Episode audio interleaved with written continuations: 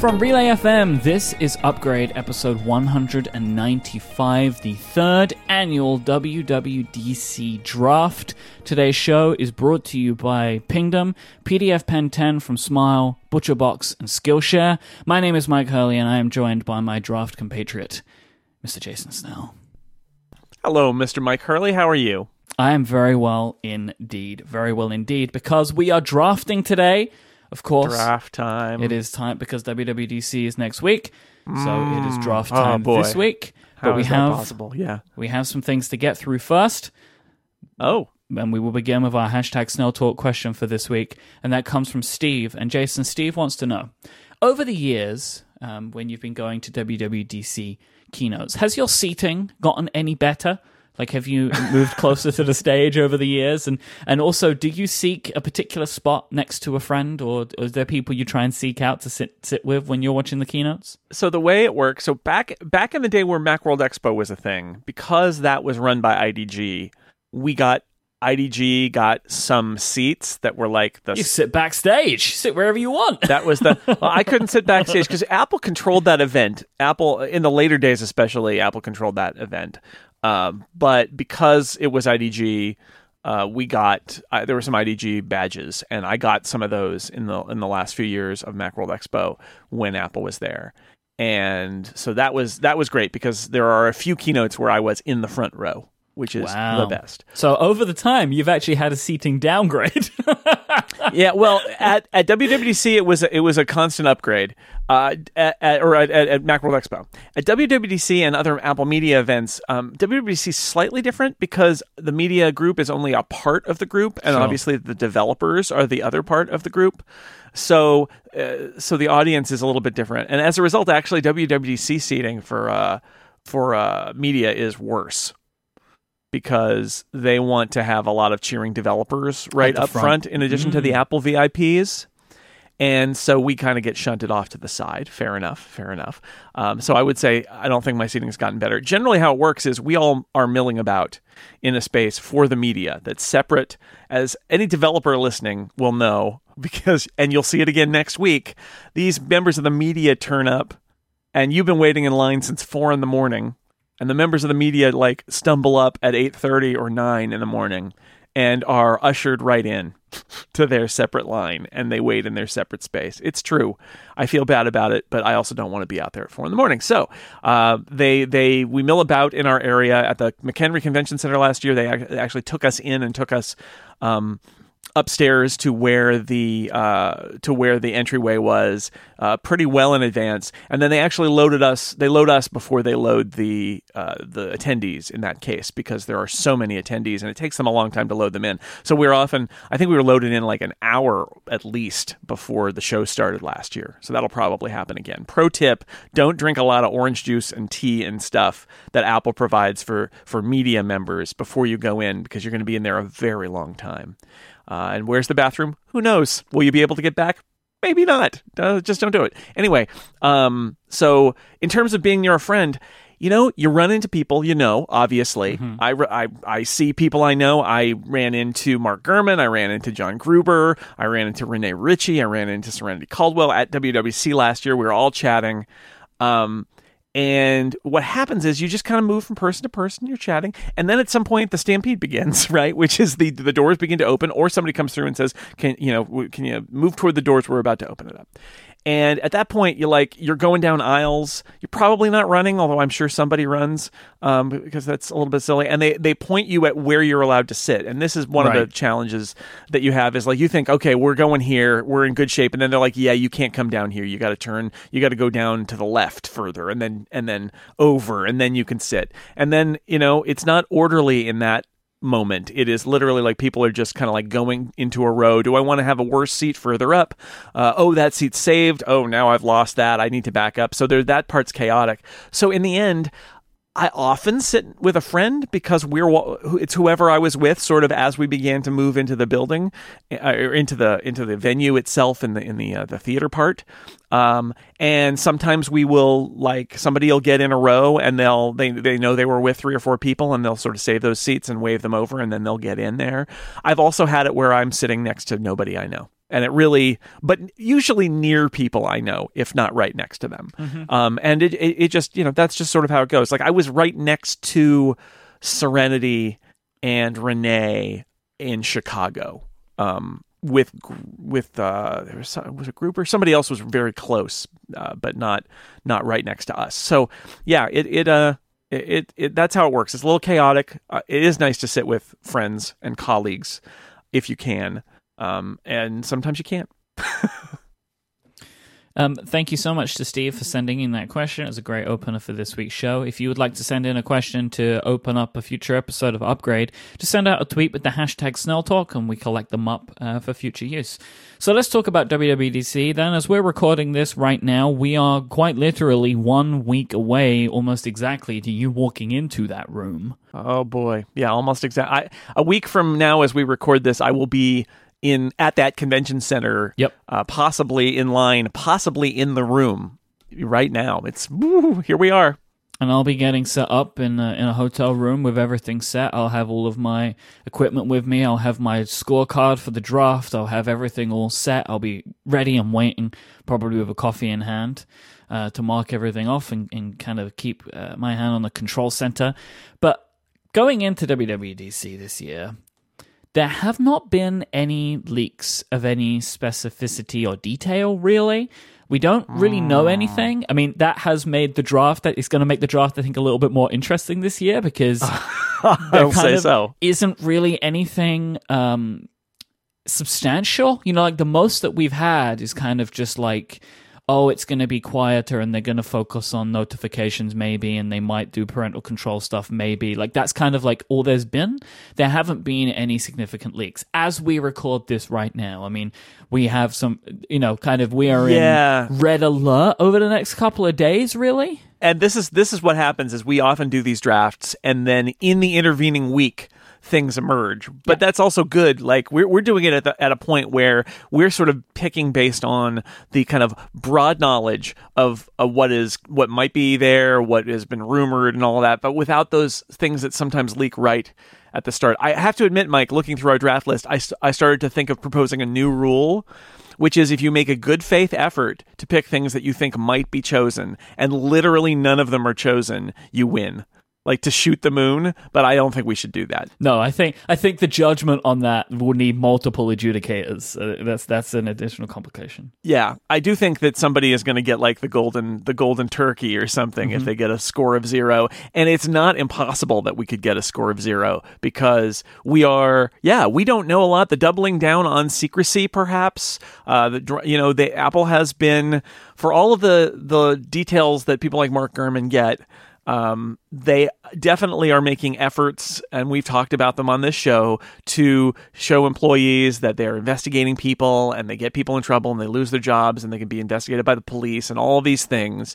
And it does feel like stuff has dried up to a certain extent. Also, keep in mind that the meat and potatoes of WWDC is not hardware. Hardware is complicated because there's a, a very long supply chain. There's suppliers of parts and manufacturing that happens, and it is a it is huge numbers of people are involved outside of Cupertino in all of that. And as a result, hardware stuff tends to leak, even if they try to keep it a super secret. Like the iPhone would be a perfect example. If there's any product Apple would like to keep a secret until the moment it's released, it's the iPhone. They can't. They just can't. There are always going to be leaks about the iPhone because of that supply chain.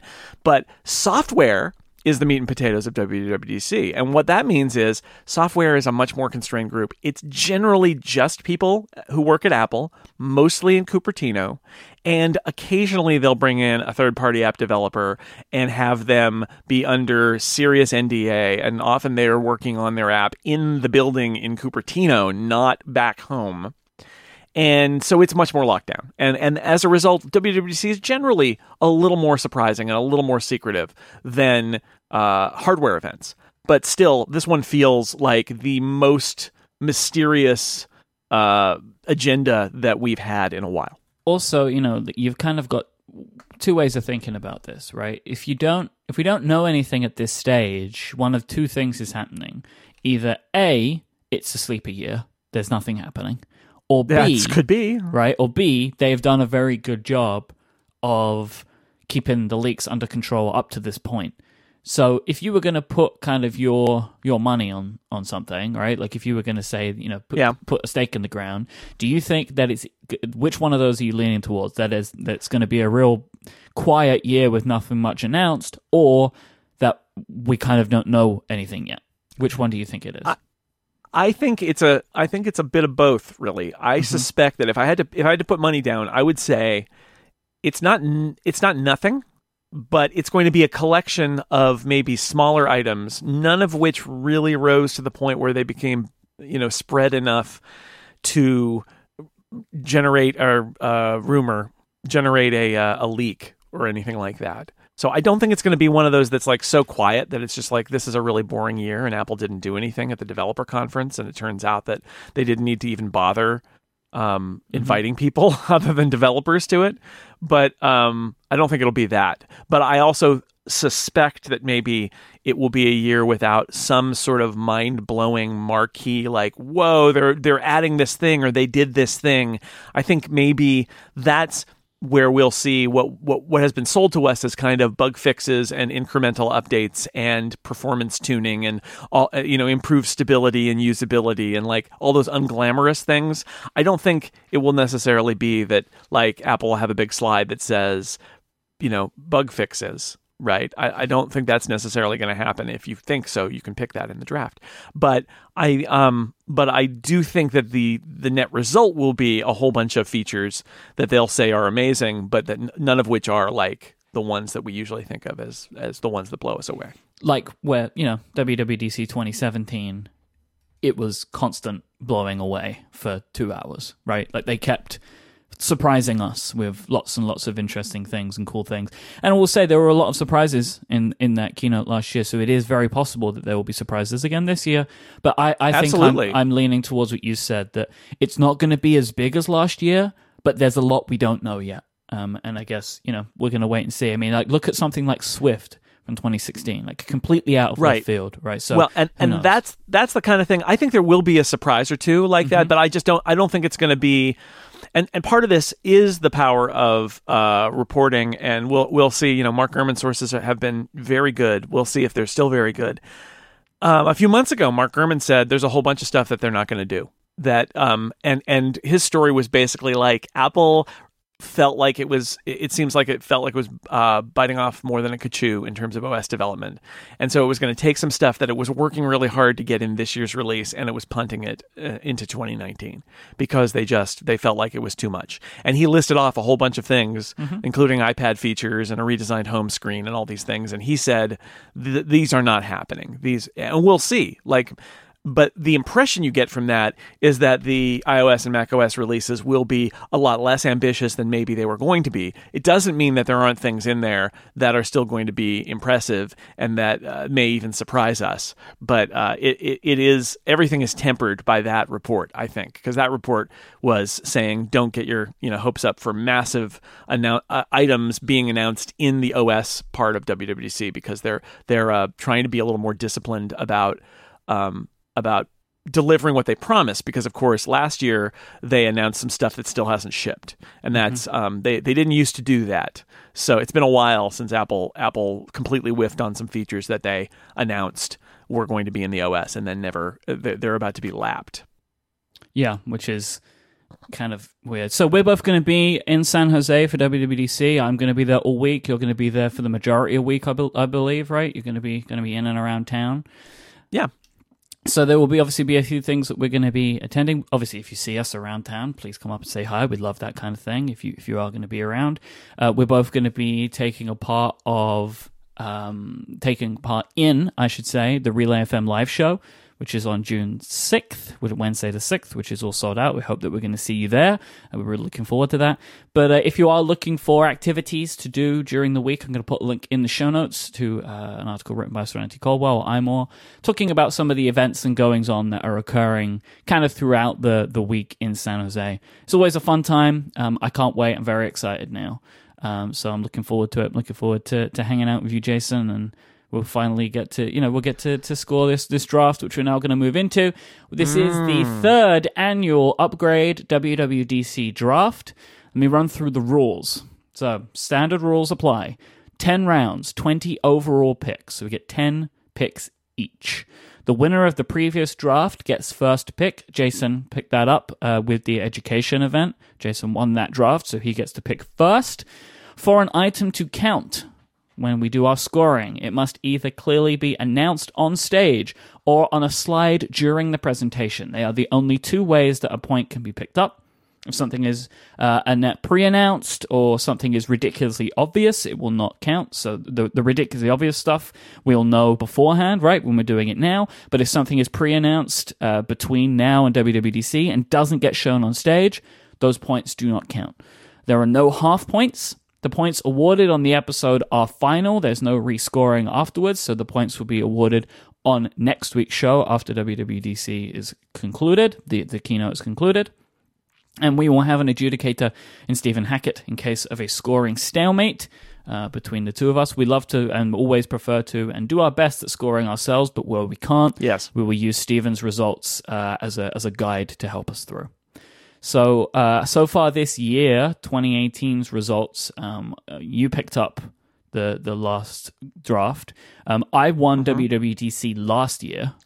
So uh, you did. Gonna, I did. So it's going to be interesting to see if I can. I need this. I need to pull this back because if Jason wins the, the, the this draft here, he's probably going to take all of 2018, right? Because you know we expect there's probably going to be three keynotes this year in total.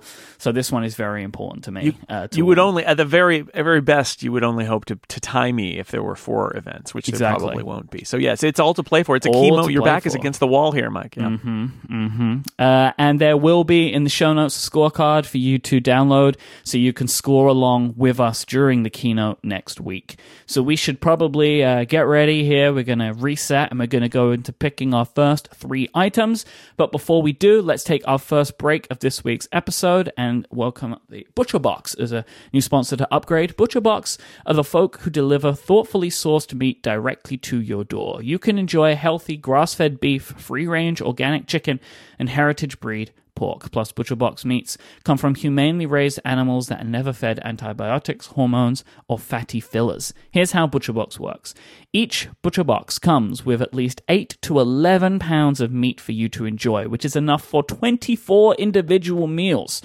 You can choose from five different box types, including a custom box where you can choose exactly how much you need and what you or your family will love. So they have some options that you can choose from, but you can also just custom pick one as well. The meat is frozen at the peak of freshness in individual vacuum packed biodegradable packaging. Then it's shipped for free with dry ice to make sure it stays frozen after it reaches your doorstep. You can kind of think of Butcher Box as your neighborhood butcher with their quality beef, chicken, and pork, but it's delivered directly to your door and you get to choose how often you want deliveries as well. Plus, the ButcherBox website and YouTube channel have recipes and videos for you to follow along so you know exactly how to cook the stuff that you're getting and also just find some cool ways to prepare it. Now, Jason, I believe that you have received a lovely box of ButcherBox meat. Absolutely, we got a box, um, and it was amazing. So yes, packed in dry ice, so it stays super cool. You're not going to have to worry about that. It's it's frozen. It's hard frozen when you get it, and the dry ice keeps it frozen. The uh, by the way, dry ice. Um, rip that bag open. Don't touch it, but rip that bag open and turn on your uh, water tap so that it's hot, and then uh, make yourself a giant like uh, make a monster movie in your kitchen. Mm-hmm. I'm telling you, it's the best. Or a rock concert. And I uh, sure, you could do that too. Some power chords ringing out there. All right, so there's that, and then we got we got um uh chicken and beef. They also have uh pork. Um, but uh, my family doesn't do pork, so they didn't send, send us pork. They so send us chicken and beef, and I've made a bunch of stuff with that. I still have some left to make. I was actually going to thaw something today. Uh, one of the things that I like is so it comes frozen, um, and the first thing I realized is that my just a little tip. I have a, a an immersion cooker, a sous vide machine. Um, and if you did not know this, if you set it on its lowest setting so it's not warming at all, it's just circulating. That is the fastest way to thaw any frozen meat. Is hmm. you put it in there and you're not trying to warm it up. You keep it cool. Um, but in very like less than an hour, I think it was completely thawed. So I, I did that, and then we've made a bunch of meals with uh, with the chicken and the beef. I think I'm going to thaw the um, ground beef and make uh, burgers tonight because it's Memorial Day as we record this in Cal in California and the rest of the United States, I suppose too. was gonna say I'm in California. The whole United States uh, recognizes Memorial Day. Anyway, it's a it's a the end of a three day weekend for us, and uh, traditionally you uh, kind of like uh, grill something or something. So I may thaw out some of the uh, the ground beef, but it's uh, very good stuff and high quality. haven't haven't had any complaints. Just really good. The the chicken thighs especially um, that we got. We got chicken breast, chicken thighs, ground beef, and some steaks, and it's all been good. Now listen to this. This is one of my favorite offers ever. For some free mm-hmm. bacon and twenty dollars off your first box, go to butcherbox.com slash upgrade and enter the code upgrade. That is butcherbox.com slash upgrade with the code upgrade for some free bacon and twenty dollars off your first box. Our thanks to ButcherBox for their support of this show. All right, Snell. Oh my! The friend, the, all this friendly nature is over because it's draft time. it's draft time, so we're going to start our true. picks. Um, as mentioned, Jason gets to go first. Uh, Jason will give his pick. We'll talk about it, and then I'll give my pick. We'll talk about it and continue. So, Jason, what is your first pick? Your opening pick? The thing that you think is most likely to happen for WWDC 2018. and I believe you know one of the challenges here is, as we said earlier, we don't really know what's going on. So there's a- it's really hard. So I had this decision of I could open with something that I think is really boring, but almost certainly. I mean, in fact, I didn't even put in here. Neither of us put in here game demo on stage, which is like a free point. Yeah, it's a free square. And and we didn't do that. I, I feel like that it's just not even if, if it's something you know is going to happen, it should not even count. I, And we- I play to win happen, so. through thoughtfulness, not through trickiness. Yeah. You know? So my challenge though was do I pick something that I think is going to happen and play for the win when the, when it would be an embarrassing first pick, boring first pick. And I decided, you know what? I'm not going to do that. There's only one item in one of our categories because we had a little our, our pre- agreed upon list. Um, we had a bunch of different categories, and there and even though we always say don't talk about hardware, and there's only one item in the hardware list that I think might even have a chance of happening, but I think I'm going to pick it first and just let it sit there, and we'll see what happens. So with my first pick, I'm going to say MacBook Pro update. Oh wow! Okay, that's I a know, I know. one. Especially I know. because we just spent the opening of the show talking about the fact that hardware leaks, and we don't have any leaks. Well, a MacBook Pro update doesn't necessarily mean a completely redesigned MacBook Pro. It could just doesn't. be one, one. And first off, people aren't looking for Mac leaks like they're looking for iOS leaks, and something that's not a radical change in the in the hardware might not be noticed. So, uh, but I, I I agree with you. Like, do I am I high? Is this the thing I'm most confident about on my list? It is absolutely not. But the good news is, Myke, that every pick, pick number one, pick number ten, each of them is only worth a point. But I want to go out with a I want to go out with a big one to start Okay. this draft. So there it is, MacBook Pro update. I think here's my rationale for why I think, despite everything, it might happen. The audience is developers. There is no computer developer use. I, I believe more than the MacBook Pro. I, I know the uh, that a lot of developers use iMacs, maybe even using iMac Pros now. But the reality is, more than two thirds of the Macs sold, I believe, are are laptops, and the MacBook Pro for developers like they all want MacBook Pros. they all they want to travel with them. It is a hugely important product. I believe that developer audience is going to be the most receptive if there is a positive message about Apple uh, hearing the needs of MacBook Pro users. And they announced MacBook updates last year at this time. So um, even if it's not a huge like well we've rethought it and the touch bar is going to do this or it's going to be gone or whatever like that. Just new processors showing our commitment to continue to update the MacBook Pro because we know you guys care about the Mac. That's that's my rationale there is even though we don't have any signal about that i feel like they have to say something and it's been a year. And if they aren't you know planning a fall complete redesign of the entire laptop line which i think they probably aren't then this would be the time to get the developers pumped about apple's commitment to the mac So I had my I had this on my list, but but not very high. But I had it in there. I was definitely going to pick it in in out of my ten, right? Just because I agree with you, it makes sense. One of the reasons I I didn't put it so high though is whilst I agree that the MacBook Pro's audience, you know, is the the perfect person is the developer for it.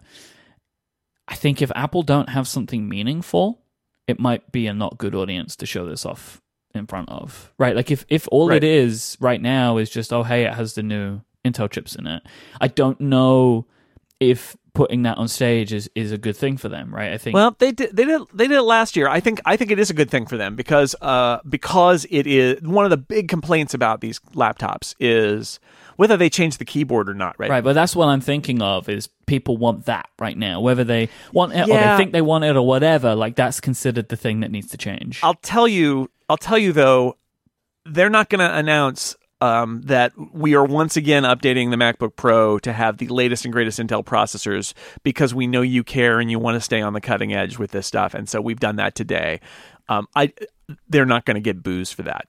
Like they're not. They're not. People afterward will write angry blog posts about them not Right. updating the keyboard if they don't. But in the moment, it's it's sending a positive message to developers It's just a reinforcement thing you're thinking of then. because because how how soon we forget there was a period in there where Apple was like so slow at updating the MacBook hardware and and not picking up the latest Intel processors. Mm-hmm. And they have now they did that last year when they when they in less than a year updated the MacBook Pro. So it's now been a year. I think they I, I think they can't wait much longer to update those systems with the new processors. So I think this is that's that's my rationale here. But again it's a little bit of a shot in the dark. I just didn't want to go out with something boring for the first pick. So there it is, MacBook Pro update. I don't know if my first pick is a boring one um, or not. I, I don't necessarily think it is, but it really does feel like to me, if I'm putting this is again without really any significant information, but just where I would kind of say like this is something I think Apple's going to focus on a lot. Um, and it's whatever they end up calling what Google called digital well-being. I think this is going to be a, a big part of uh, WWDC this year. Some focus on the way people use their devices or the responsibility that Apple has for the way that people use their devices. Some some kind of thing along those lines, which will wrap up into it some some other features that are also in our draft picks, which we can get into later on because I obviously have picked a bunch of those. and I I reckon you may have too. Uh-huh. But just some focus around, and, and I actually picked this for the education event as well. This is one of my things for the education event because I thought it would might maybe pop up there because that was when the stories have started to surface around Apple needs better parental controls. They're ruining our children. These were this was like a, a thing that started to occur, right? And and I believe that WWDC this year for the iOS side will focus on tools and functions and a rethinking around Apple's responsibility for the way that people use their devices. Yeah, I think uh, I saw this in the list, and I think it's a, an interesting idea.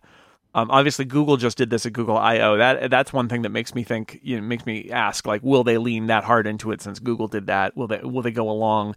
Um, so so I want to clarify your pick here.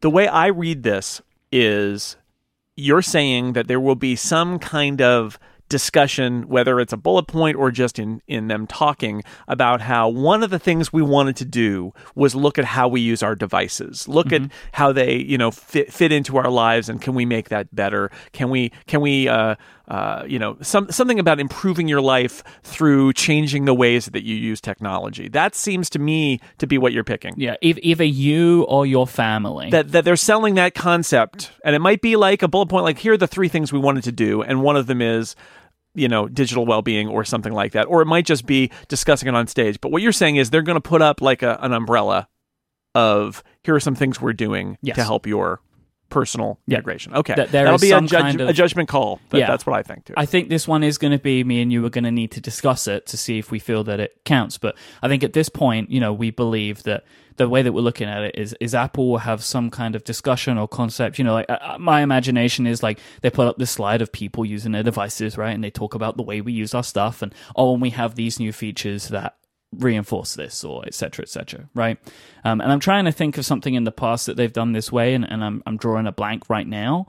Um, but but I, I think that it, there's going to be some kind of kind of focus on it uh, when it comes to comes to iOS. You know, like it may be you know the way that they've with the Apple Watch really kind of leaned into health and then they have a bunch of features that are just about all the exercise and workouts and all that kind of stuff, you know, and then they talk about things that they're doing for people with disabilities and you know, like it all leads into this like making you healthier thing and then because then they also have right like they come out and talk about those studies and the apps that you can download for heart studies, you know, that that kind of idea, right? You follow kind of kind of what I'm putting down? Yeah. Okay.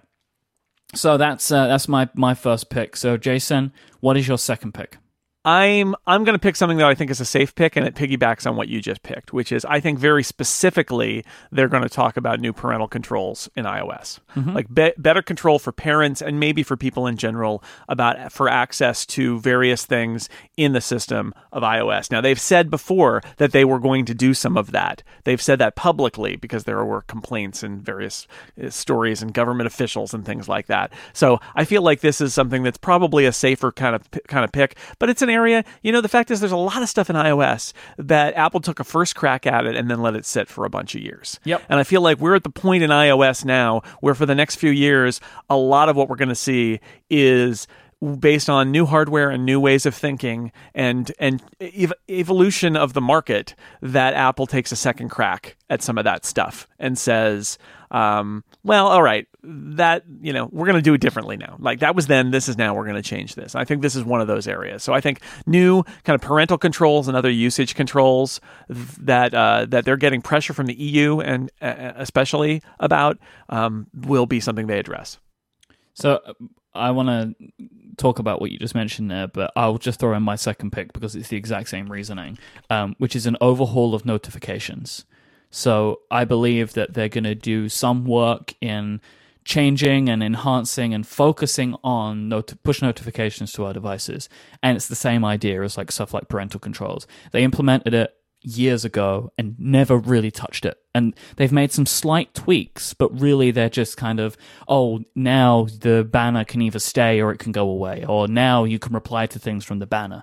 But the idea of like the banner and all that kind of stuff and notification center, none of it's ever really changed. They've just kind of they've just moved the deck chairs around a bunch, right? They've not actually gone and fixed any of the problems, right? Using the Titanic as a metaphor for notifications. Uh, they, and it's kind of, I think these two things are the same, right? That they, they have implemented them a long time ago. They've made some slight changes, but they haven't really gone in and fixed them. And now iOS is at a stage where the po- now they have to go in and start fixing some of the larger underpinnings of things, right? Going back and redoing things that have lasted for a long time that have just been iterated on over the years. And I think that notifications is a big one. There, there are so many things that Apple could do here. You only need to look at Google, right? Like Google have over the last maybe two or three iterations of Android, whether you like what they do or not, they have actually spent a lot of time trying to change notifications where Apple has mostly been like, oh, we put this button so you can clear everything. If you're on an iPhone, if you're on an iPad, you can. Exactly. We've removed one of the ordering functions for you. Um, and that's yeah. it. Where like Google is doing stuff where they're allowing you to group notifications and hide notifications and all that kind of stuff. So I would like to see something here because I, I believe that you know from from my first pick and then the two second round picks we both made, I think this all then like all goes together. Parental controls and notifications all lead into this the way we use our devices thing, um, which I think right. is going to be one of the maybe two or three biggest features, biggest like overarching ideas, which is focused on for, for iOS 12.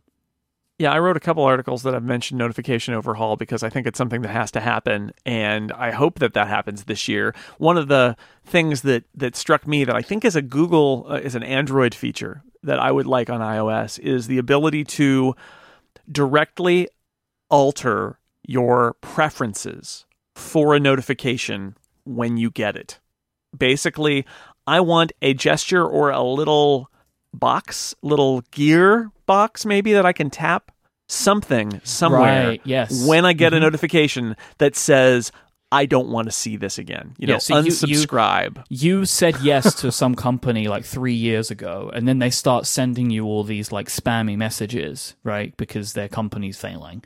And instead of you needing to be like, oh, now I've got to go into settings and I've got to go to notifications and scroll to that company, like you just get a little button on the notification and you just like, stop, no more. Like, we're done. Um, yeah, I agree. Yeah, and, and and if there's more granularity there, that's great. Like if I want to say don't make noise anymore, or only show this on the lock screen, or or or if depending on how they do this, lower the priority of this, right? Mm-hmm. Just lower the priority. What does that mean? I don't know. Show it to me less frequently, only show it to me in certain places. There are lots of ways they could do this. And if an app has some granular notification settings, take me to that app. Like that's one of the things I realized in some of the news apps I've got is you you get the news app and it says uh, we'll send you breaking news notifications. You're like, "Yes." And then it turns out they'll say things like, "Hey, there's a new crossword puzzle." And did you know that there's a recipe? Mm-hmm. And you, you're like, "This is not breaking news. Why are you doing this?" Uh, and there is a screen somewhere in that app that lets you say, "Oh, turn off all of those and just show me the breaking news." Again, that would be a nice thing if app developers could have. You tap on that thing, and one of the options is, you know, to take me to the settings and choose what I'm going to see. All of these things would improve our lives uh, when it comes to uh, phone notifications. So, yeah, thumbs up. so should we go to pick three? I think so. What do you got? I am going to take, uh, hopefully, take a point off the board, although I think this is slightly risky, and say AirPower. Air Power, a previously announced product that does not yet has not yet shipped. I'm going to say it will be mentioned and some sort it will either be released or a release date will be set. I think this is a gamble in the sense that this could slide all the way to the iPhone announcement. But I'm going to say I'm going to say it now only because it's announced product that's floating out there that has not shipped yet.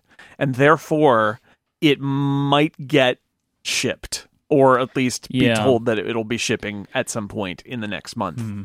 So I believe that when the store comes back next Monday, AirPower will be available for purchase.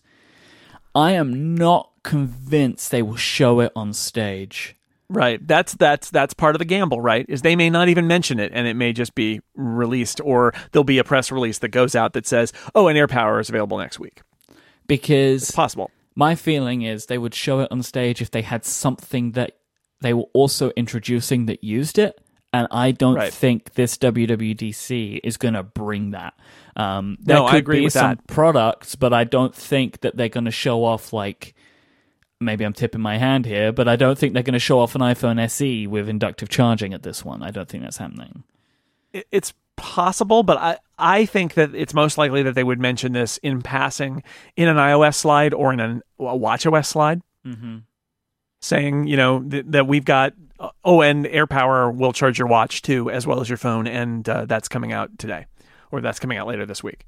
So I think I think it's a risk. I I, I didn't want to pick, you know, a, a again game demo on stage, but so I think there's an element of risk here, but I think it's worth taking because I think it's just it's floating out there, right? It's a product that has been mentioned that hasn't shipped, and anytime that happens, you've got to think maybe this is the opportunity they do to check the box and uh, and get it out the door. I'm to take another big theme off the board. That there will be a focus on bug fixes and performance improvements to iOS. That one of the things that Apple is going to focus on is stability. They will focus on talking about making iOS run better and be more stable, you know, that, that kind of thing. That that is going to be one of the big features of iOS 12 is a focus on stability. Um, the wording on this one is tricky, right? Because I mean, I don't know how you market this as a, as a feature, but I think we'll know mm-hmm. it when we see it, right? Like that, this will be something that that, well, however they refer it, will be like, oh, they're talking about making iOS run better. Would you agree with that? Like, it's difficult to get the wording of this one. I think. Yeah, so I I agree with you. I think we'll know it when we see it. I didn't even have this on my list hmm. because the way I interpreted this is it's really a yes or no question. In a year when Apple is probably focusing on bug fixes and performance improvements, will they admit that on stage? Will they talk about like they did with what Mountain Lion and Snow Leopard um, that this is that's our focus or will they just show you what's new and not talk about it at all not talk about it as a selling point that we're we're slowing down and we're we're doing a lot of bug fixes and we've changed our focus. And so we'll know it when we see it right? They will either say as a selling point or as a mea culpa but probably as a selling point Selling that that's what they're doing. Um, and if they just don't we'll know and um, i don't think they will but it, there's a chance that they will so um, that's what you're picking and i think that i think there's it's entirely possible but i uh, i will tell you i didn't want to pick it because i never bet on apple this seems mean, but I, I think it's true. I'm never going to bet on Apple swallowing its pride and admitting its flaws on stage. Yep. I just I have a hard time seeing it. That this, that is the risk that I know I'm taking with this one, that's why like I don't think they're gonna stand there and be like, "Oh man, iOS 11 was buggy, right?" Woo, like you know. I, but uh, what I do imagine is them saying that we've really taken time to focus on how fast and stable iOS 12 will be on your devices, right? And and I think when we see something like that, you'll be like, "Oh, I know what you're doing." And and then so we'll wait and see. We'll wait and see. But I agree with you. It's this one I think is as risky as it is a, a point, right? Like because I think we can both agree they're probably doing this. Will they talk about it? Who knows? So that's the first three rounds down. So let's take a break and talk about PDFpen from our friends at Smile. PDFpen 10 the new PDFpen 10 is the ultimate tool for editing PDFs and going paperless. If you use PDFs at all on your devices, you need to see what PDFpen 10 can do for you. Their brand new release has the ability to add watermarks to your PDF. You can have custom headers and footers, and they have a new precision editing tool so you can get down and dirty in those PDFs and change what you need to change. There's so much you can do with PDFpen 10. You can magnify library items, you can take advantage of an improved color palette, and more easily go paperless by making a whole collection of scanned PDFs searchable in once. You can take this whole collection of PDFs and search all of them for that text that you're looking for. That is super, super useful. Like, so imagine, for example, pulling together a bunch of bank statements into one collection and then just searching for transactions through all of them rather than opening each of them individually and searching for them. That is powerful stuff. Smile also offers PDFpen for iPad and iPhone for editing PDFs while you're on the go. I use PDFpen on all of my devices almost almost every single day. I'm always dealing with contracts and signing stuff, and I would just be, it would drive me mad if I had to try and use uh, by PDFs in any other way. PDFpen is just a, such an important part of my uh, product productivity tools. Like every single day, I use it.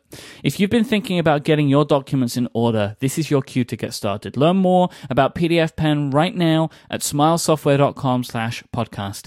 And if they ask how did you hear about us? Why don't you say, hey, it was an upgrade? Our thanks to PDFpen and Smile for their support of this show. That is smilesoftware.com slash podcast to learn more. All right, Jason.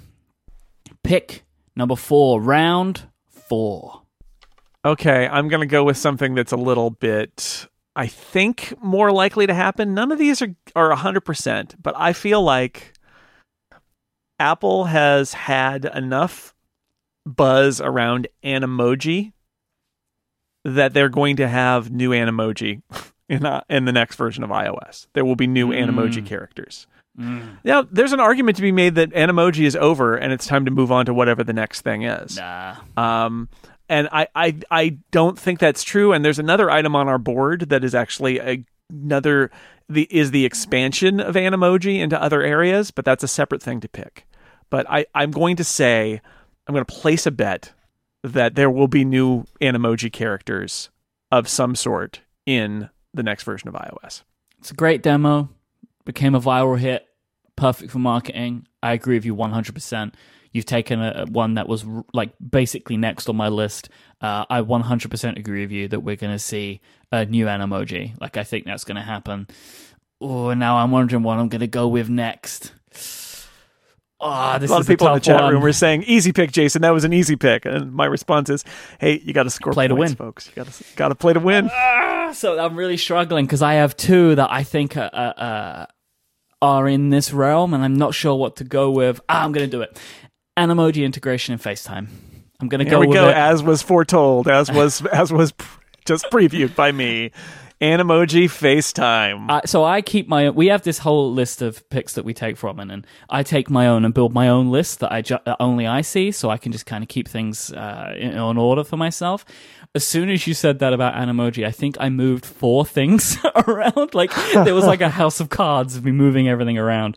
But I think that what goes along with this is, hey, look at these new Animoji we've got. Or what I reckon might happen is FaceTime now includes Animoji. And whilst I'm showing you this, how about these new three or four characters that we've got coming in iOS 12? Animoji integration in FaceTime would finally give something new to FaceTime. after all of these years, right? Like I know, that, right? That now you can do something in it. Um, you know, there there are other features you could add to FaceTime, but this one feels like something you could more easily do. Now, there are of course problems with this, like if you're doing a 20 minute Animoji call, you could would probably destroy your battery, but we don't have to worry about things like that. Um, I think that this would be a fun feature to add. It would be um, a logical extension of Animoji in, in a way that makes sense. I think what I would like to see is a is an app, an Animoji app, so I could use them in all different manner of places. But I think the more Apple thing to do would be to further extend Animoji into their own applications. So you get it in messages, now you get it in FaceTime. You know, maybe you'll get it in clips next, who knows? But this feels like a good thing that they can do that, that maybe other people don't have right now. And it lends into like the past of like uh, things like iChat effects, right? Like the, they have a history yep. of doing this kind of stuff. But now instead of changing the background, you change what's on your face. I agree. I think it's a. I think it's a uh, logical step. This is the iMessage stickers of this of this. Uh, this I agree, and it and it and it uh, helps promote FaceTime mm-hmm. as well. Um, so I, I think it's an entirely possible thing. I, I don't know whether it will happen or not. That's your shot in the dark part of it, but I think it is completely logical that they do that. Right, but this is also a the, the thing with both of these, the new Animoji and the uh, Animoji in FaceTime. These are also really good iPhone demo things, right? Mm-hmm. And you know, you could hold this all the way to September, but it comes out in iOS 12. Right, you could because this doesn't need testing right? Nobody needs to test this because it's an Apple only thing. So, I, I, mean, I think we could both say these are going to be in iOS 12, but whether we see them next Monday or in September, who knows? Yeah, that's possible. That's possible. You'll see both of these picks go in this exact order again in September's draft. we just copy and paste, be. drop them right in. Jason, pick five. I'm going to go with, um, again, I think that there's some risk here because they've done it the last two years. Um, you know, they, they, but it's such an area of interest for Apple that I think they can't go past the developer conference without once again flogging ARKit ah! and and giving ARKit. Did I snipe you there? um, the, with the, you made a pirate noise, so that probably means so. It's just it's super important. It's an area of extreme interest. Tim Cook says so. ARKit is one of those areas where um, there is a lot of growth happening. The AR, AR and machine learning are the two areas. I imagine that that's out there on the. Did we put a machine learning item in our list? Because that's probably another good guess. I but ARKit. no. Yeah, we might not, we might not have done that. They did a bunch of machine learning stuff last time, mm-hmm. so I think there will be updates to ARKit. I think they will beyond a game demo, right? I think they will they will say here are some amazing new things that you can do with ARKit. We're we're evolving this platform even more. You know, it's possible that they will start talking about AR or VR attached to the Mac with the iMac Pro, because remember, the iMac Pro only shipped in December. Um, so there might be a, even a Mac angle to it, but I'm just thinking there will be um, updates to ARKit to show that Apple is still on it and advancing what people can do with augmented reality stuff on their platforms. So that's my, I think that's a pretty safe pick. You never know with Apple, but I, I, I feel like that's an area they're going to hammer home. So even though that this is this has come out in round five, I actually think ARKit might be the most surefire of anything. I had to have a little pride and not pick it right away. It is the more exciting game demo, right? If you're going to have a game demo, at least be exciting. And also, ARKit this is Tim Cook's baby right now. This is, he talks about it, it feel like everywhere, it. and it's his shiny object. Yeah, they've probably got some really good stuff to show off because you know 1.3 to 1.5 was huge, and they put that out already. So maybe we're going to see ARKit 2.0, and maybe they'll show off some more stuff in VR, right? Like we haven't really seen any VR support, right? So maybe they could like tie these two things together. You know, basically, if Apple are working on AR glasses, they need people to be making AR apps and experiences now and getting good at them. So when the AR glasses launch, we don't have a WatchOS problem again, where or an Apple TV problem again, where the apps suck and just just drain the market out of that platform. Right. So they're building they're building a market for their future products by having it be better get better and better while it's still kind of a curiosity on the iPhone. Yep.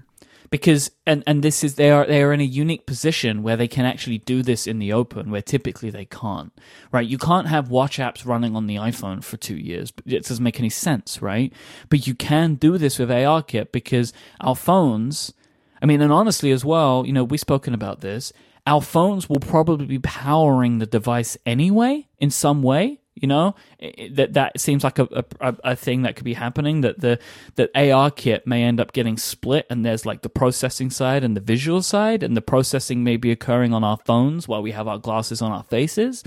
And so having people know ARKit now could be really helpful for the future of this product and the future of this idea. So them pushing and like them showing developers now the opportunities available in ARKit, like this is the crowd. Like this is the crowd they need to get to.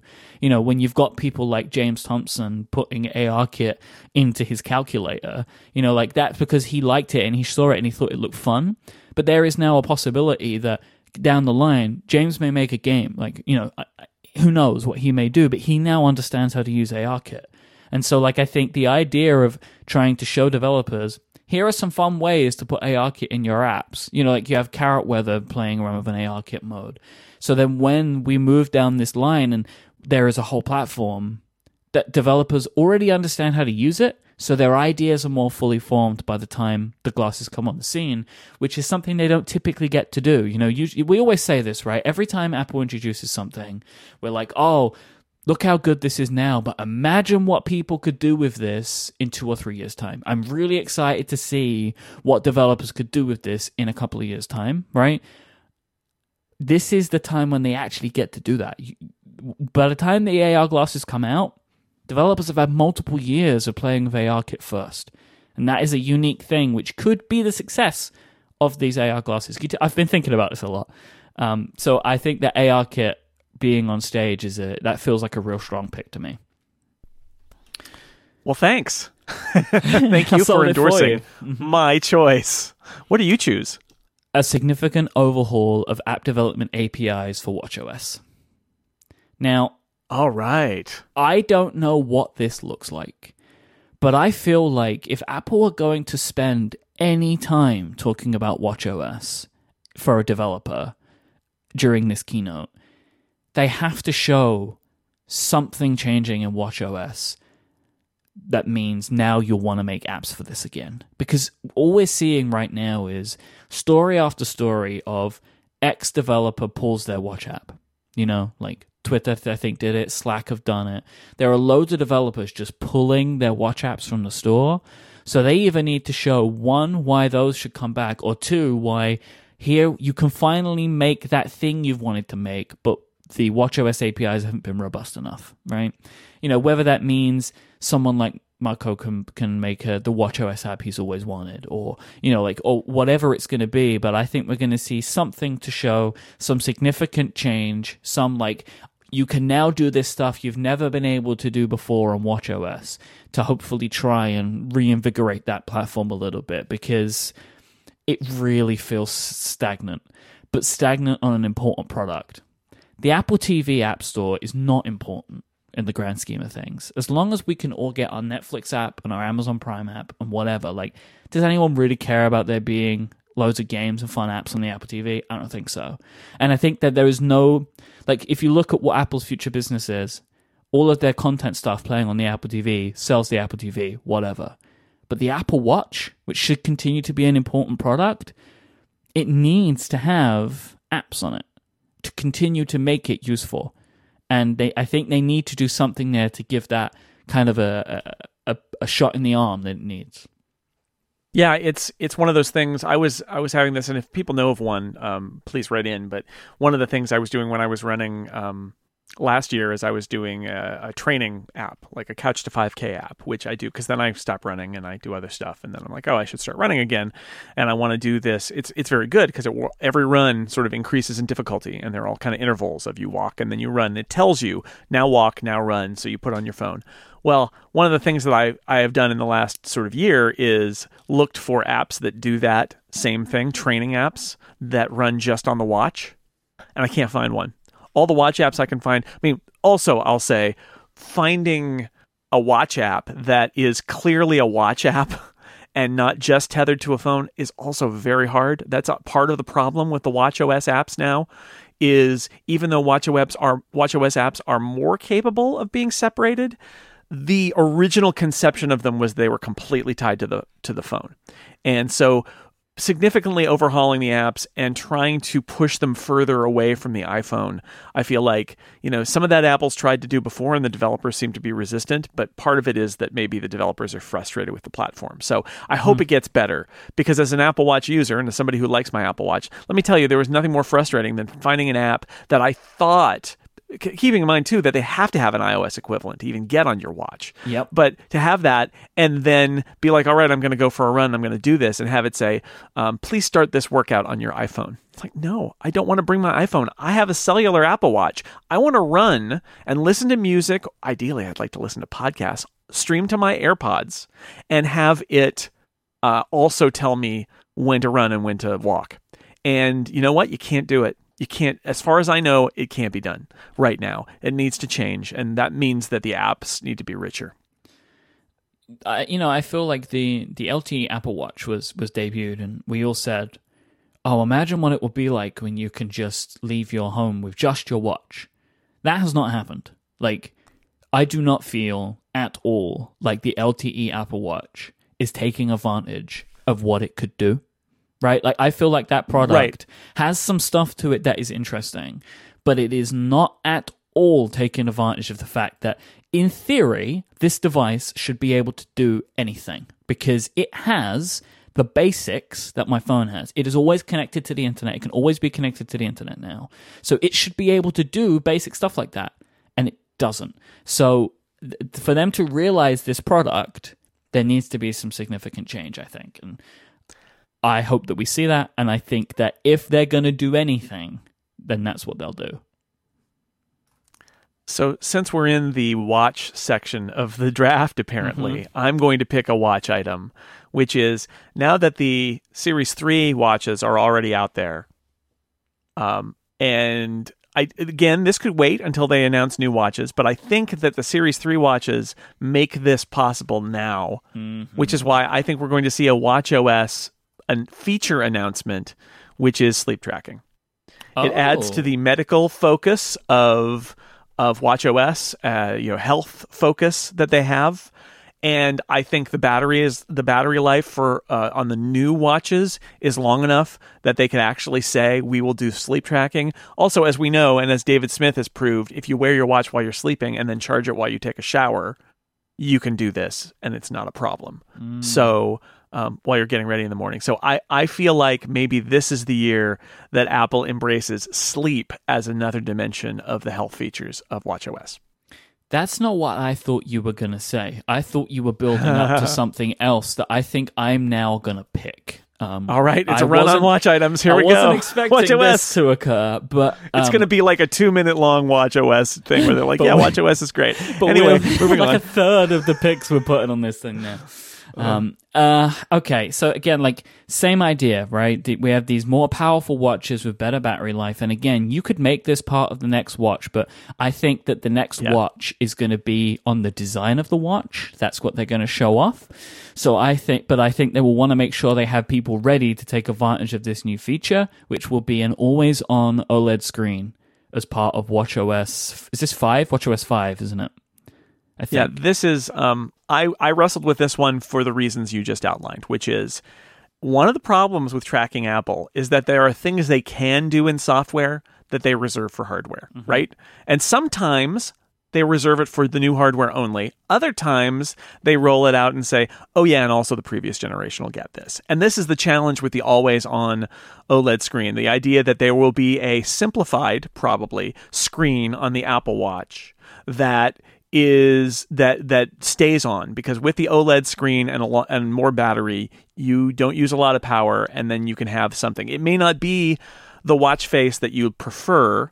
Uh, it may flip to that when you move your uh, when you move yeah. your uh, your wrist. It it may also be that they uh, this would be a very Apple thing to do that you have to choose a watch face Yes. that has support for always on and it's a more boring watch face but that's the one that they're going to use. It doesn't have a second hand that sweeps or something like that. That's possible too but i would they i would love to see them do this. I'm shocked that it's 2018 and we're talking about the apple watch which was announced in 2014 and they still aren't using that oled screen to show you the time all the time but it does feel like it's inevitable and the only question is will they do it now will they do it with a new round of hardware that's got even better battery life Yeah, I, I, the only reason I would say they would do this now is that there might be some work that developers need to do for their complications and stuff, right? The way that they pull data, the way that they display data, because, you know, I'm imagining you maybe have this colorful watch face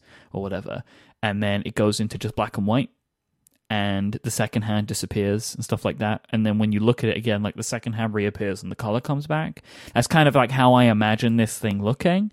Um, so that there probably would need to be some work there to get your complications like always on ready but but we'll see all right what are you picking for pick number seven well i feel like we i'm just going to segue into this pick. I wasn't sure if i wanted to pick it for all the sa- stated reasons. It may be a new iphone feature but since you picked always on oled screen for the watch i'm going to pick it for the iphone. I think that there is an iOS feature to be had, and the question is, yes, will it be now or will it be in the fall? Where they say, you know what, if you're using the iPhone 10, uh, you can choose to have the uh, you can choose to have the screen on showing you uh, the time and the date, and maybe like an, uh, maybe things that are kind of like complications. That's possible, and and maybe either notifications or a notification summary related to notification overhauls. See another location, but it's the same story, right? The iPhone 10 has a lot of battery life, and it's got an OLED screen. Uh, You know, raise to wake is great. Tap to wake is great. You know what's even greater? Looking down at my phone on the table and seeing the time and date without having to touch it. That's better. Let's do that. They can do that now. Why why haven't they done it yet? So, it's time. And they already have an OLED device, so they can talk about it now because the iPhone 10 exists and say here's a great iPhone 10 feature. Yes, they could also wait until the fall, but it seems like, especially if they roll in other notification kind of items, like something that's more like a, a complication um, or or some other kind of notification reform that they might be doing, this would seem to be a good time to roll that all together. it feels like it would i agree with you would completely go together which is why i'm also going to make my seventh pick something that i think is tied into all of this again with a lot of the stuff that i've been picking uh, an overhaul of do not disturb Yeah. So, additional functions and features for Do Not Disturb preferences, whether this be way that you t- ways that you turn it on and off, different applications you can allow through, more Uh-huh. automation of it, whatever it ends up being, but a focus on Do Not Disturb as a thing. Um, and I, I do think in some somehow the OLED, uh, you know, always on OLED could help lead into this, right? Because it's just like things won't light up anymore on your phone; Right. they just change. They just it- collect and change. is less likely to, to, to bring to like draw your peripheral vision because it might just be a little icon. When you're in do not disturb maybe the number just ticks up as opposed to showing you the entire text of the notification or whatever. Um, so i think that these things could be tied together somehow but i think if they're going to do something to notifications do not disturb should go along with it. I'm going to write a column about this, but I'll give you the short version now, which is it was uh it was the prom over the weekend, uh, which is you know big formal in the U.S. It means something totally different in the UK, but big formal dance for juniors and seniors in high school. And my daughter's a junior in high school, and she went to the prom with a bunch of friends. It was great. And afterward, they went back to a friend's house uh, where they had that was like their designated post prom location. The parents were there. Um, they you know they spent the night there, but they didn't couldn't leave the you know it's basically a safe prom night kind of thing. So, and you know, they're teenagers. They're hanging out and having a great time, and it's prom night. It's very special. Um, and, and Jamie says she got like an hour of sleep, and she wanted to go home and sleep at six thirty in the morning. Well, guess what? We have do not disturb on our phones, but we have her set in our favorites group. So her her uh, all her texts and phone calls to us should have broken through. Except guess what? Our phones were on silent because they're always on silent because I generally don't want my phone making noise, and my volume was down all the way. And so I actually had I had mute off on my iPad, which I usually don't. And so she finally called me, and my iPad rang. um, and that's how I knew that she wanted to be picked up, and we went and picked her up. But she first was texting Lauren and calling her, and no sound was made anywhere.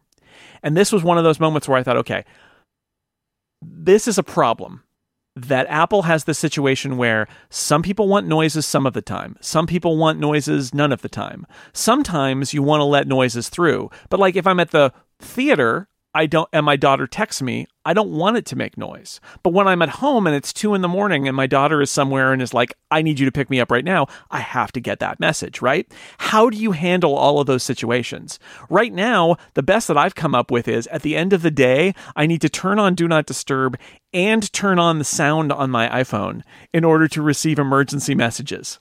Like, that's too much. That's too much work. Well, you see how, right? This is the problem you created with the way that your notifications are so bad, right? And your well, you, that that's true, right? I have just turned every sound off on my phone, right? Because I just I never because most in most cases. Also, I should say a lot of sensors here. Phone should be able to tell if it's in your pocket, and it can vibrate when it's in your pocket. And when it's been laying somewhere flat and not moved at all for a period of time, it's not in your pocket, right? It's been abandoned and maybe it needs to get your attention in a different way at that point. Like there are things, I'm not saying it's an easy problem, but I'm saying it's a problem. And so I would roll all that in. I'm going to heap all of that onto do not disturb overhaul that the our phones and other devices need to get better about letting us say in these situations I need to know and in these situations I don't. All right, so that was pick number 7. Uh, we have three more picks to go and then we're going to do uh, we're to talk about the things that, that didn't quite make the cut but we think are likely but won't be scored uh, but before we do let me take our next break and thank skillshare for their support of this week's episode skillshare is an online learning community with over 20000 classes in technology design business and more. A Skillshare Premium membership gives you unlimited access to high quality classes, leaving you free to master must know topics. It is a great way to improve your skills, unlock new opportunities, and help you more easily do the work that you love. You can take courses on going freelance, for example. This is a great course for anyone keen to commit to that free agent lifestyle that Jason knows so well, with tips and advice for taking that leap into freelance work. Or what about creative nonfiction? You can learn how to master the craft of writing compelling nonfiction and then putting it to good use anywhere you put pen to paper or fingers to keyboard. Join the millions of students already learning on Skillshare today with a special offer just for upgrade listeners. You can get two months of Skillshare for just 99 cents. Just 99 cents. All you need to do is go to Skillshare.com slash upgrade. That is Skillshare.com slash upgrade to get two months of unlimited access to over 20,000 classes for just 99 cents. Head there now and start learning today. We thank Skillshare for their support of this show and Relay FM. Round eight now. Are you ready, Jason? Oh, yes. What have you got? I am ready, and it's time to make a Mac pick. I gotta Hooray! make a Mac pick. Finally! Is this the first? Well, there was hardware, right? Should I say Mac Mac OS mentioned on stage? Nobody knows. Oh, I think that that, was an so actual sad. thing we were debating a lot last time. Last time was whether they would mention the Mac at all on stage. At all, I'm going to yeah. say HomeKit on Mac OS. Okay. I don't know what form this will take, but if you didn't know, HomeKit very important to Apple. Not supported on the Mac at all. Not even a little. Not even a tiny bit. So I'm going to say, and I think I'm actually, this is a super risky pick because I think they may just not care, or it may just be part of something larger because there are some thoughts that one of the things, if they do this much debated uh, strategy of uh, making it easier for iOS developers to develop Mac apps, which is another thing we could pick in this draft, although the feeling is that that's probably far away. One of the things that they would do in terms of eating their own dog food would be to take the Home app and convert it to run on the Mac. But regardless, I don't care whether it's Home app on macOS, whether there's a new notification center with today widget on macOS that shows you your HomeKit status, whether it's Siri on the Mac that is doing HomeKit. I don't care. What I want to do is to be able to sit at my desk and change the lighting in my room via HomeKit without realizing, oh, all of my iOS devices are elsewhere in the house. So I have to leave the room, bring back an iOS device, and then do it. That's stupid. The Mac should do HomeKit. So I'm going to say, mostly out of my being irate that it doesn't already, I'm going to say that Apple's finally going to get with the program and allow the Mac to control HomeKit devices. Yeah, I mean, I see why this could never happen, right? Um, because it's like, well, you probably have an iOS device, probably, or and or you should be speaking to your iOS devices, you know. But this goes to a lot of the misconceptions of how people use their, their computers, and I, I hope that Apple is changing its tune here because yes, it's true. We all have iOS devices, right? More or less. Many, many, most Apple I users do. sometimes think to myself, "Oh, let me just turn on the light and go to Notification Center on the Mac." Right. So I even Yeah. even I as an iOS first person do this. I'm just wondering if like what the strategy is going to be. when when I'm using my computer, I'm using my computer. I'm not Yeah. using my iOS devices. And in my case, I, I will grant you, a lot of people they're doing that, and their phone is in their pocket. I mm-hmm. get that, but my phone is not in my pocket. A lot of the time, it is it is charging, and it's charging in another room because I've got all of this great Apple technology that lets me know if I get a text message or if my phone rings. Um, it happens on my Mac, but if I need to turn on a light or adjust the thermostat, I can't. It's that just it just seems dumb. It is a huge hole in in the Mac where I think it would be something that they should address. So I'm gonna I'm gonna wish cast a little bit and also feel like if there's ever low hanging fruit for a Mac OS update, supporting HomeKit is it. So there it is.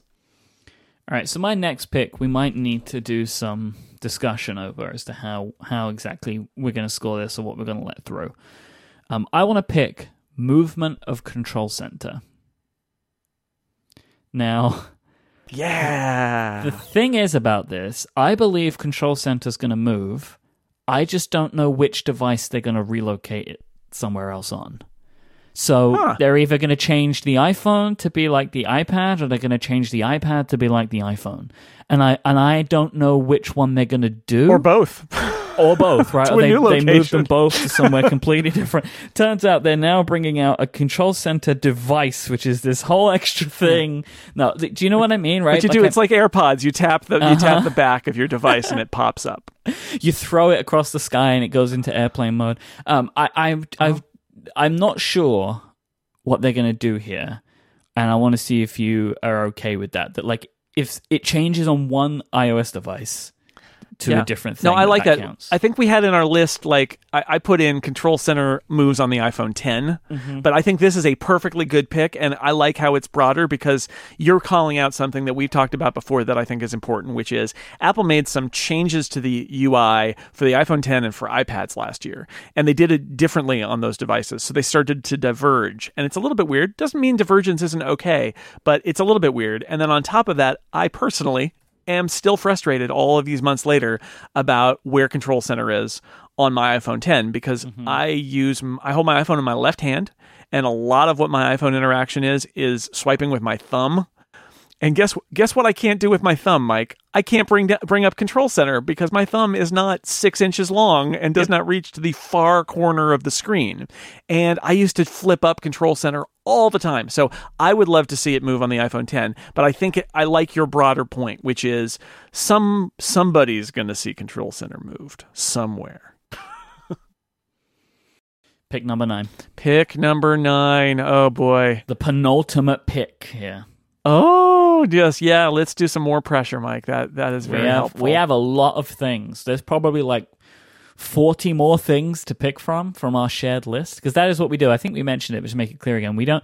I think it's fairer this way for the draft that we we agree upon a list that we choose from and then pick them rather than me and Jason just surprising each other with our big ideas. I think it works better for the draft, right? That we have a list and we pick from that list. So there's a lot Yeah. left on the list. there is a lot left on the list.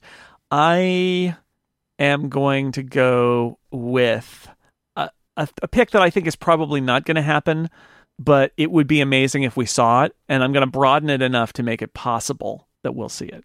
And that is development environment on iPad Ooh. at the developer Ooh. conference. Now, Wow. we had this in the list as Xcode for iPad. yeah. That is That's probably a term. stretch. Yeah, that you know. but what yeah. I would what what I'm sort of saying is something more than what we have now in Swift playgrounds. I would love a demo that they where they say that basically you could write an app in Swift on an iPad and submit it to the App Store. but it might not be Xcode, right? It might, be, or it might be called Xcode and not be Xcode as we know it. Yeah, or, or, like I imagine that you could say like, "Oh, hey, that project you've been working on, you can take it on the road on your iPad and do this and do this and do this, and then throw it on your Mac to submit." Right. Right, right. That would be a possibility, right? Where it's a buddy to your Max I, uh, in Xcode, but it's not all of Xcode, but it, it's enough to get you. It's it's advancing the ball toward the ideal that the iPad could be used as a development environment. I want to throw something else out there, right? As a as a potential thing here is just somehow like tethering your devices to to make them run differently like to maybe have it run on the device do you think that's the thing that would count here are we talking about purely like a a tool for iOS that will allow you to advance the work that you're currently doing on your application. Is that kind of what we're going for here? I think it. I think it's that. I think it's definitely that. That creation of some either either you're yeah either you're building your app um, on your iPad or you're able to sort of take some of the work you're doing. But I think Swift is the is probably the key here. That's Swift that's when only. I imagine yeah. a development environment on iPad. That's what I'm imagining yeah. is it's uh, it's a Swift app development environment uh, and the dream is that you could do enough theoretically, and then everybody will complain and be like, "Oh, but I can't do that because of this, because of this," and that probably will be true. But that that at some level they will be able to demo app development that involves you doing it on an iPad Pro. I like that. I would like to see that just just because it's a statement. You know, that's why I would like to see it. Obviously, I wouldn't use it, but I would love to see it. I think it would say a lot about iPad and iOS. Um, uh, which makes me think that I'm going to shuffle things around a little bit and I'm going to throw out the only thing that I feel any kind of confidence about hardware wise, purely on gut feeling, is new iPad Pros announced at WWDC. Wow. Yeah, I know. I've just I've got this one into my head. There is no uh there is no indication that this is going to happen. I just no. think it's going to happen. I want to live in your world. I want new iPad Pros. I totally want new iPad Pros. I want to live in that world. I don't think it's going to happen until fall, but I, I want yeah. it to happen, Myke. Honestly, this is this is one of the things I'm picking just purely based upon I want to put that energy out into the universe. You know, if you uh, win the draft because iPad Pros are, me- are are surprise announcements at WWDC, I'm just going to tip my cap. That's like great. I'm glad you won the draft. it's like I'll take that L. this is good for all of us. Like the reason is they did it last year. Um, they could do it again.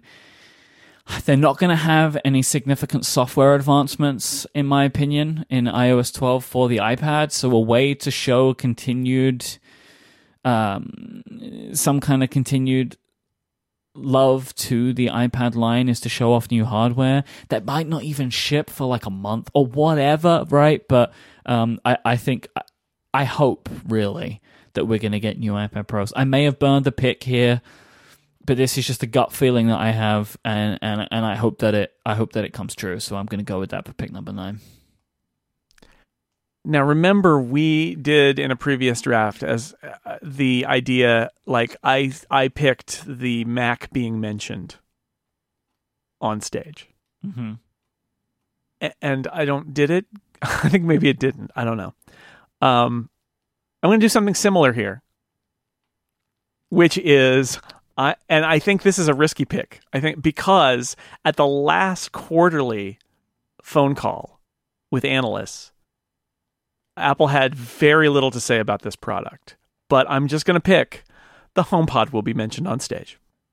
Maybe there'll be an update. Maybe they'll talk about stereo pairing. Maybe they'll talk about new Siri features that will work on the HomePod as well as other places.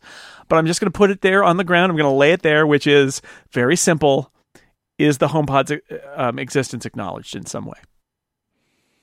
Okay, I think you're going rogue. I don't think that was in our list, but I'm happy to allow this. Was it not? I, I, I don't think so. I don't think, I think it was maybe list. maybe I added it and didn't. That was not one of the ones I told you. You can you can veto it if you want. Mm-mm. No, I don't want to because again, I think this was the same as the Mac. I think you did this for the Mac too. Uh, yeah, I like it. I like this as a pick because it is a tantalizing thing, right? An omission completely of the HomePod this year would say a lot, They know? announced it last year at this event. How could they not mention it? If they don't mention it, especially in a Siri context, plus it's got features that they promised that they haven't delivered yet. Like, when would they do it other than now? Mm-hmm. And if they don't, wow, that will be something, right? So I think they will. But yeah, I will note as well that we are in our final round, and neither of us has mentioned the word Siri yet. No, that's one of the reasons I wanted to get a Siri pick in there. And I thought Yeah. about picking a slightly different Siri thing, and I decided it would be a little safer. Remember last year when we were convinced that Siri was going to be the through line of the entire event, and it totally wasn't? Yep.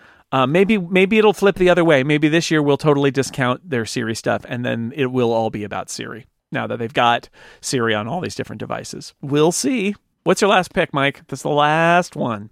Similar idea, right? You know, your HomePod thing is a canary in the coal mine, right? That mention. Uh, so I'm going to pick for my final pick a mention of user automation improvements or workflow Ooh. on stage. Apple bought workflow over a year ago. I want to see what the point was. Right? Wouldn't that be nice? Why did I have some theories. this? I have many I have some theories. Um, you mentioned notification overhaul. Like Mm-hmm. one of my thoughts was, wouldn't it be great if you could tie workflow to notifications? So when a when a notification is is sent, like instead of the apps having to do a URL callback or something, it's like when a notification is sent from this app that contains these things, do something. Mm-hmm. Or, or when an event is sent, like that would be one way to do it. Siri is another way where you could train Siri to do things on voice um, that were actually just kicking off workflows. There are there are so many different ways they could do it. They could also say we are a believer in um, in a variant of Swift as a scripting language, and now you can use that to automate apps, uh, our apps, and and other apps can follow. Or we're going to embrace the things the Omni Group are doing with JavaScript, and and we'll go that that route. There's lots of different paths this could take. But yes, would not would it not be nice if after they bought Workflow they said anything about it or user automation as a concept? Wouldn't that be great? It would be great. And this might be one of those things where we have to um, adjudicate together as to, to what counts towards this. You know, like Right. one thing that I thought was, what about workflow on the Mac?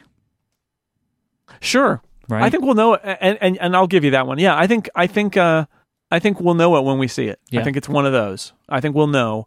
Um, boy, that would be for me. That's the dream feature. I think I wrote about that on Macworld last week. The uh, in my geeky uh, iOS dreams was um, a new unified user automation story from Apple, where they say on iOS and Mac, like, here's how we're going to do it moving forward. Yep. And uh, I've yet to see much evidence that Apple cares about user automation at all. but uh, maybe Right, but we live in hope. One, one big thing was they bought a company that does it. Right. I mean, like that, that. This is what I'm saying. It's like they've not done anything. You, it looked like they didn't care about it. Right. Automator, nothing's happened to it in years. They did nothing with this on iOS.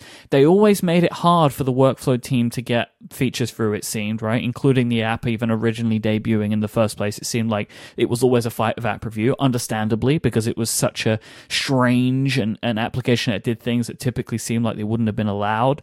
Then they uh, they fired Sal Soghoian, but then they bought Workflow. Right, so I like know. it seemed like that they they had they were doing everything they could to make this difficult or make it an edge case or whatever. But then they bought the team and they didn't kill the app. The app became an Apple app, which they've still updated since. Right, so like that shows something. I want to see what the point of this was. I want to see why did you acquire that group of incredibly talented young developers? Why did you do this? I want to see that. So we'll wait and see. So that's the that's it. That's our ten picks. You can find in our show notes the scorecard so you can score along with us. That is the ten picks that me and Jason have chosen each. but we're not done. We're not done. I have a, Oh, a- no. a small list. I have I have a handful of things that I wanted to mention too, as well as I'm sure you do, of things that we think are likely but just missed out um, on on our on our official draft list. So let's take our final break and thank Pingdom for their support of this week's show. Pingdom are awesome because they help keep your sites and the sites that you love online. They will monitor your site so you don't have to and give you real time feedback so you know exactly what's going on at all times.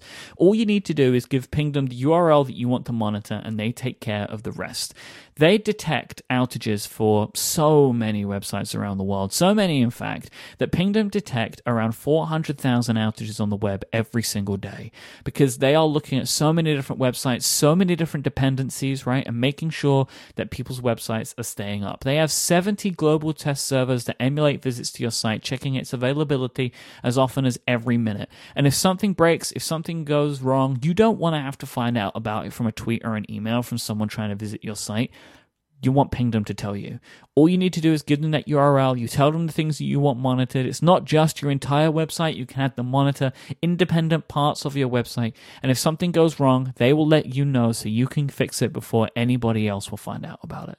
Just go to pingdom.com slash relayfm right now and you can get a 14 day free trial with no credit card required. So you can go and try it out, check it out for yourself. Then when you sign up, use the code upgrade at checkout and you'll get a huge 30% off your first invoice. Once again, that is pingdom.com slash relayfm and the code upgrade at checkout. Our thanks to Pingdom for their continued support of this show and Relay FM.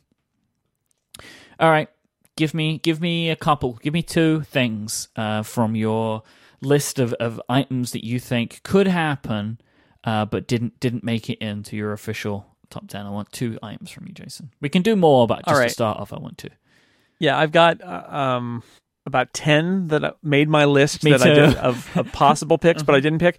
Um, so two, first two, um, dark mode on iOS. Yep. I, again, it, it goes back to that whole OLED screen discussion. Like a real uh, valid dark mode. I would say dark mode on the Mac too could be thrown in there, um, where they, they have come close, but they just can't go over the over the edge. Like an official dark mode, that the system knows all the apps can change their appearance based on it. Um, and then um, one of those old saws that I, I'm, I'm kind of just tired of bringing it out and having it be rejected, which is um, improved family sharing features on photos. Presumably there'll be new app, new uh, features in photos. There always are. I write a book about photos to update it every summer. I imagine I'll have to do that again. But the one that keeps coming back and that Google has tried to address and Apple hasn't is the fact that if you've got two adults with Apple IDs and they're and their partners and they want to share their photo libraries and pour into a shared photo library, you can't do it. You can't do it. There's family sharing. It's a lower resolution version of the photo, and even if you copy it over, you have to do it manually. It's not. Uh, it's not good enough. So I'll, I I I'm kind of beaten down about that one because it should have been there years ago when they at, when they announced families in um, in Apple IDs, and they haven't done it yet. But maybe this year. Yeah, I was thinking about the dark one too, and that kind of led me also down the path of some iOS design refresh. In that, it feels like right now there are multiple different, even in Apple's own apps, like styles and ways of showing certain elements.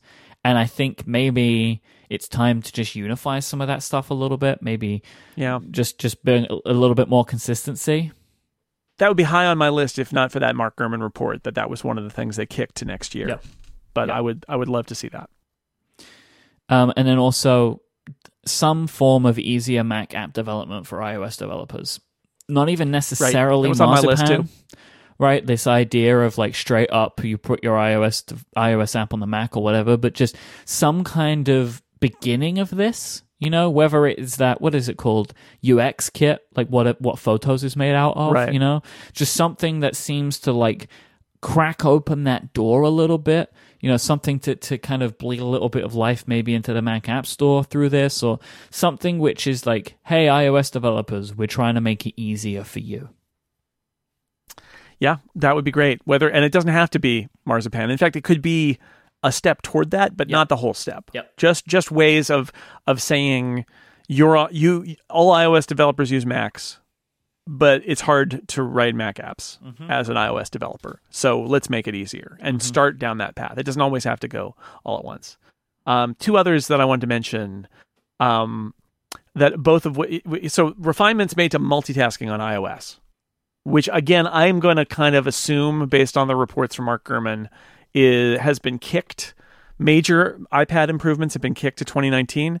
However, you could make refinements today. And I'm thinking specifically of things like better support for keyboard and changing focus between apps in split view and maybe even using the keyboard to mm. control split view and mm. and slide over and things mm. like that some things that are not a complete overhaul but are refinements. I would like it. Now this did not happen last time right? They announced the multitasking features and they did not change them one bit for 2 years.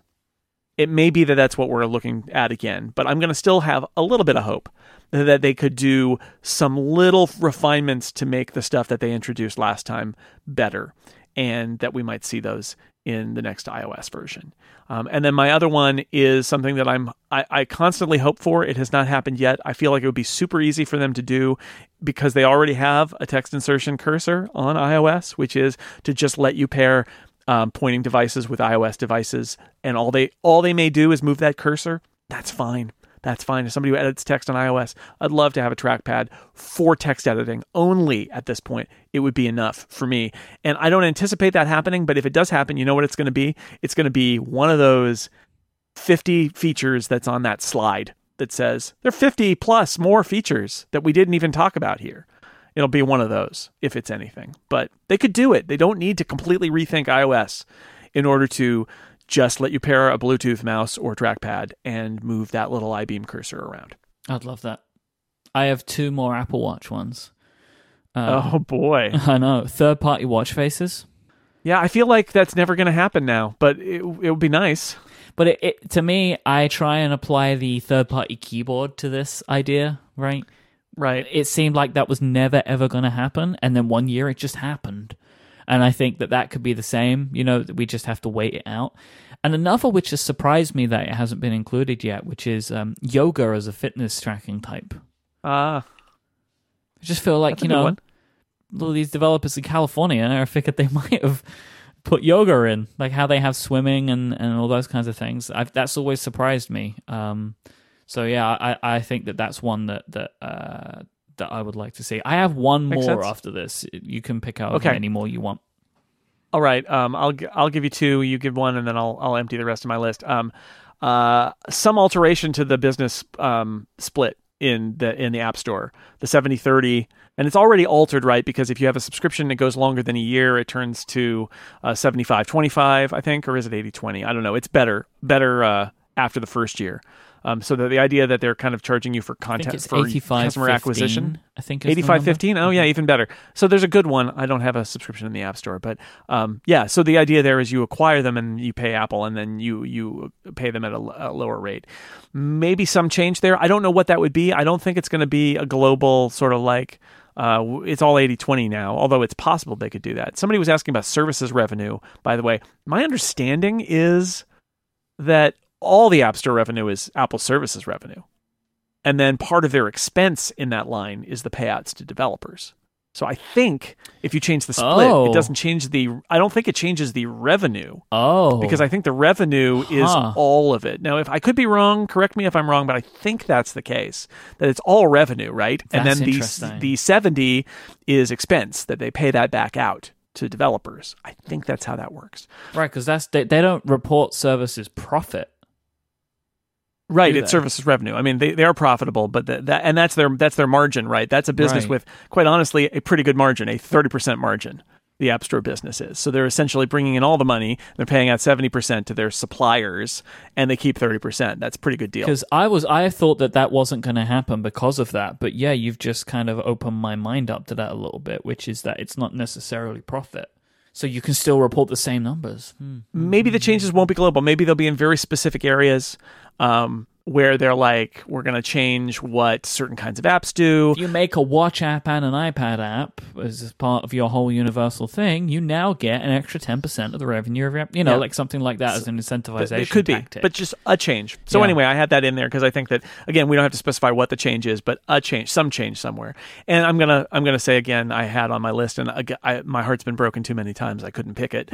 The uh, the expansion of that free iCloud storage space uh, figure because it should be bigger than it is.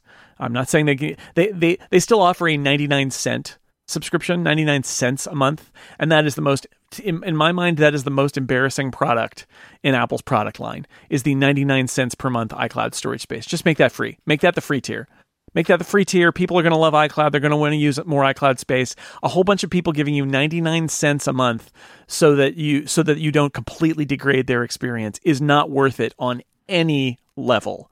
Make iCloud better. Expand the free tier. You're you're not. It's not something for nothing because you're already giving away something for free. Uh, but I, I do I think it's going to happen? No, I don't. I think they're just going to keep dragging their feet. I'm tired of getting my heart broken, so I didn't pick it. All right, the last one I want to throw out there is um, Siri to get new assistant focused features. I don't really know what this Oh. looks like, but just Siri gets some features where they're like, this makes it more like your personal assistant or your digital assistant, right? Where like they somehow give it some features that are meant to be like, oh, hey, and now it's a better assistant than ever before, you know?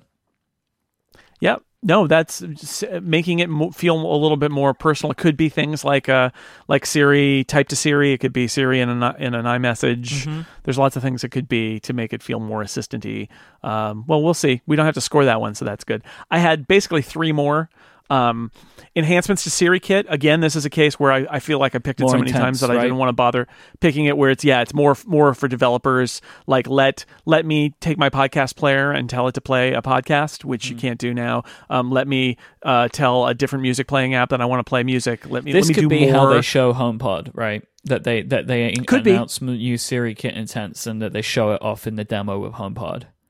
Could be. I mean, my dream last time was that they were going to show cloud services with Siri too, because that's one of the places that, where they're way behind Amazon is the ability to build cloud apps. Basically, they're like Siri apps that you can talk to on any device because you ins- you you add them via an app store, and then they're just in your Siri.